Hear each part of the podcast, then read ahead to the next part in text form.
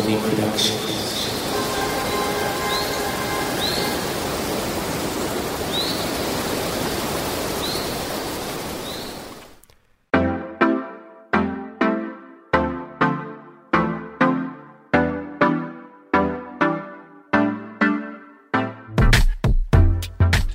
さんこんばんは。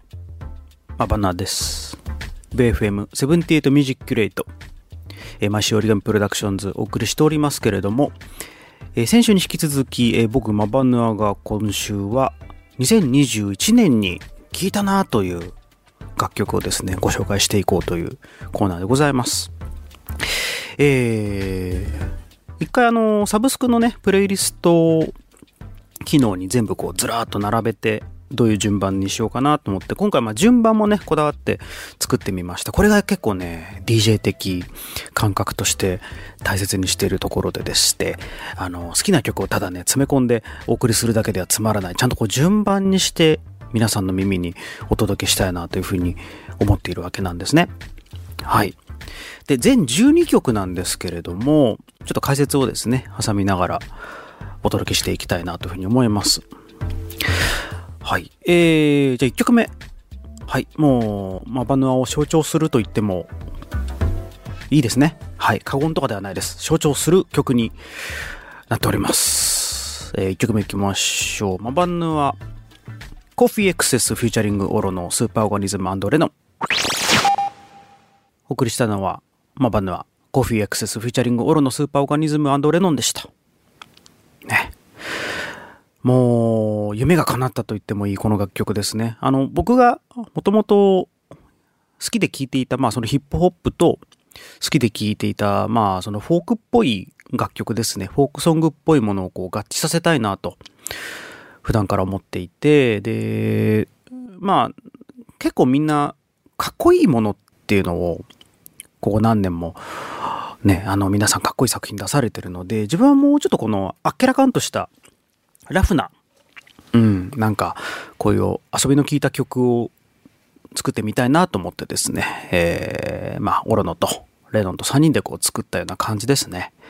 はい。えー、今後のマバナーの作品、えー、今、絶賛制作中ですけれども、いい布石になったんじゃないかなという感じでございます。で、2曲目なんですが、そうそう、あの、基本的にこう並べてみるんですけど、僕大体ね、こう2、3年単位で好きで聴いている曲っていうのが大体固まっててですね。だからもうちょっとその2021年のトレンドはみたいな感じで聴いてる方からすると、え、それ前の曲じゃないっていうようなこともあるかもしれないんですけれども、僕はこの好きになった曲をですね、2、3年かけてずっと聴いてるのが好きなタイプなんですよ。まあ、プロデューサーとして、ね、そういうのどうなのかって感じはしますけれども、うん。やっぱり一つの曲を大事にしたいというプレイリストになっているのも、まあ、今回の特色ですね。はい。では、えー、はい。ベニー、スーパーロンリー。はい。ベニー、スーパーロンリーをお送りしました。藤原さくらちゃんとね、好みがもろかぶりしていたというこのベニーなんですけれども、はい。えー、さくらちゃんと僕の推しです。はい。2022年も活動が楽しみですね。で、3曲目いきましょう。えー、あ、そうそう。レミウルフ WYD なんですけども、えー、これあれですかね。えー、ウィードと読むんですかね。はい。あの、で、これがですね、なんて言うんだろう。ちょっとこう、アフリカっぽい感じもする多国籍感南米っぽい感じなんですかね。ルーツがそっちになるのかわかんないですけど。やっぱり今までの楽曲、アーティストとはちょっとこう、毛色の違う人が出てきたなっていう感じがしてですね。まあそのぶっ飛んでる感じで言うとさっきのベニーとかに近いのかなというふうに思うんですけれども、すごくあの、この目まぐるしいシーンの中でですね、もうここ数年にわたって異彩を放っている大好きなシンガーソングライターです。えー、聞いていただきましょう。えー、レミウルフで、えー、WYD ウィド。はい、お送りしたのはレミウルフで WYD ウィドでした。で、続いて、はい。僕、プロデュース曲になりますね。もう、これも象徴するプロデュース曲と言っていいかもしれません。あのーね、えー、某著名アーティスト、著名俳優さんがですね、この曲を大好きというふうに言っていただいてですね、はい、非常に嬉しい限り、あ、そうそう、だからあれだ、えっ、ー、と、松重さんとね、源さんがこれをラジオでそれぞれかけていただいたということで、非常に嬉しい限りでございます。はい。で、聴いていただきましょう。えー、マバナプロデュース歌っております。MGF Beautiful featuring マバナは。はい、お送りしたのは MGF Beautiful featuring マバナでした。はい、これミュージックビデオも素敵なので、ぜひとも聴いてみてください。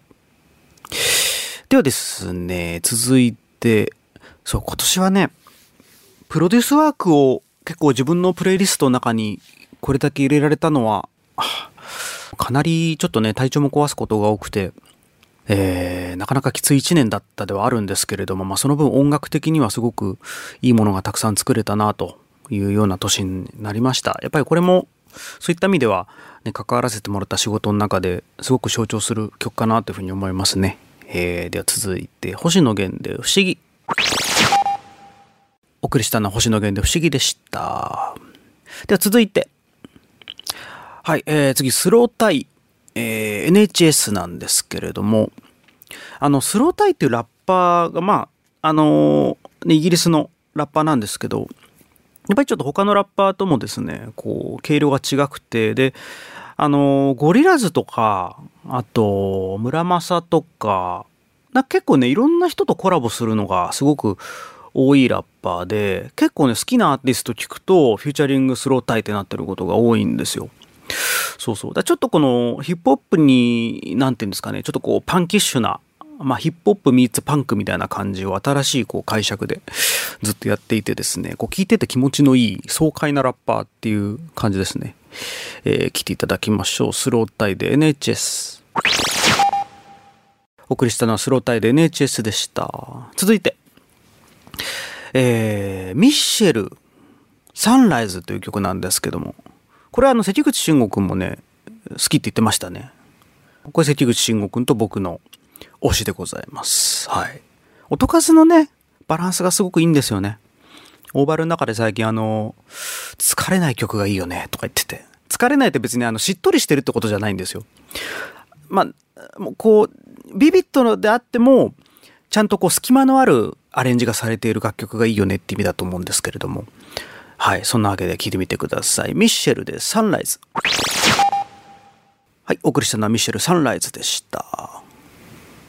続いて、もうね、次はね、まあ、改めて新作出してほしいなっていうね。自分に比べたら全然出してるんですけど、いや、やっぱ改めて久しぶりにね、彼の曲を聴いて、あ、やっぱこの人すごいなっていうね。やっぱり今聴いてもちょっとこう、他とは違う別格な感じがしますね。男性シンガーソングライターとしては。楽曲のアレンジからまあ声はもちろんなんですけれども。うん。ずっと聴けるアルバムってこういうことかなっていうふうに思いますね。はい。で聴いていただきましょう。フランク・オーシャンでソロ。お送りしたのはフランク・オーシャンでソロでした。続いて。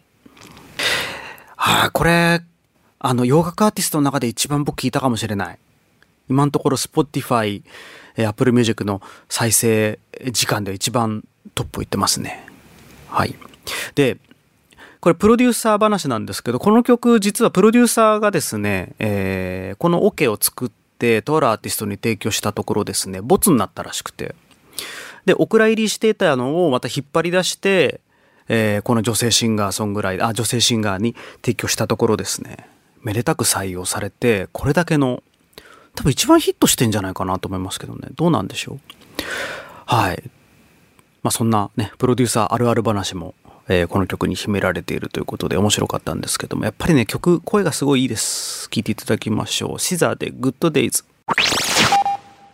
お送りしたのはシザーでグッドデイズでした。続いて、えー、続いてはね、アーロン・フレイザー。If I Got It。got it, got it, if I got it. はい。で、この曲なんですけど、あの、僕が大好きで着ている服のブランド、ロトルあんっていう、あの、ロトルっていうブランドがありまして、えー、そこのですね、デザイナーさんが、最近いいアーティストいるんですよって言って、このアーロン・フレイザーって言うんですよって言って、紹介してくれたアーティストでね。あの、こう、ソウル、ソウルマターというか、まあ、ソウルのこの雰囲気にすごく、あの、ぴったりな楽曲でもあって、独特のハイトーンボイスなんですけれども、やっぱりその今っぽさみたいなのもね、あの、感じられてですね。やっぱりさっきの疲れないって話じゃないですけど、こう落ち着いて家でゆったりこう聴ける楽曲ってね、えー、あ、こういうことだなっていうふうに思います。乗れるんですよ。乗れるんですけど落ち着けるみたいな、そんな感じですね。聴いていただきましょう。アロン・フレイザーで If I Got It。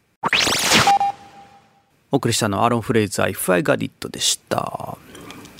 えー、続いて、はい、これもだからもういっぱいプロデュースワークについては象徴するものいっぱいありますね。どれがいいとか、あの、上とか下とかないんですよ。やっぱりもう全部が2021年の大切な思い出になってますね。特にこれはもう、いや、ちょっとライブやってる時泣きそうになりましたからね、僕ね。後ろで叩いてる時。いやー、浸っております。聴いていただきましょう。えー、オリジナルラブアンドオーバルで接吻。お送りしたのはオリジナルラブオーバルで接吻でした。ぜひともチェックしてみてください。そして、えー、最後なんですけれども、まあ、ちょっとジャンルは違うかもしれませんが、これね、リアム・ギャラガー・ワンス MTV アンプラグドライブバージョンでございます。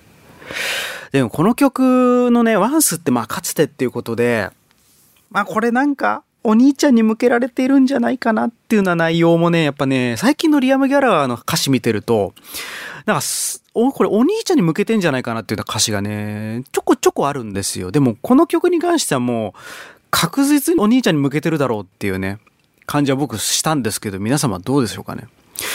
しかもあの前、あの、オアシス時代に散々やらかしたあの MTV アンプラグドを今度自分のソロ名義で出てですね、きちっとライブをやるというですね、これも結構個人的には思う、なんかこう人間がちゃんとしたんだなっていう、ちゃんとした人間になったんだなっていうのがちょっと見てて面白かったですけれども、やっぱりね、まあ2022年、ね、まあ再結成は多分しないんでしょうけど、どうなんでしょうか。えー、活したらもう本当に世界のロックシーンがね、えー、様変わりすることはもう間違いないかなというふうに僕は思いますけれども、そんな思いを込めて、じゃあ最後この曲で締めくらせていただきましょう。えー、リアム・ギャラガー、ワンス MTV アンプラグドライブ。お送りしたのはリアム・ギャラガーでワンス MTV アンプラグドライブでした。ね、だから、えっと、2019年 ?8 年9年ぐらいの曲もあるんですよね。今回の、あの、セットリストの中には。セットリストじゃない、プレイリストの中には。だからあの、は、そうですね。結構だから2021年に聴いた曲何ですかって聞かれても、2021年に発売された曲っていうのは、実はそんなに僕多くないんですよね。こうやって並べてみて思いました。うん。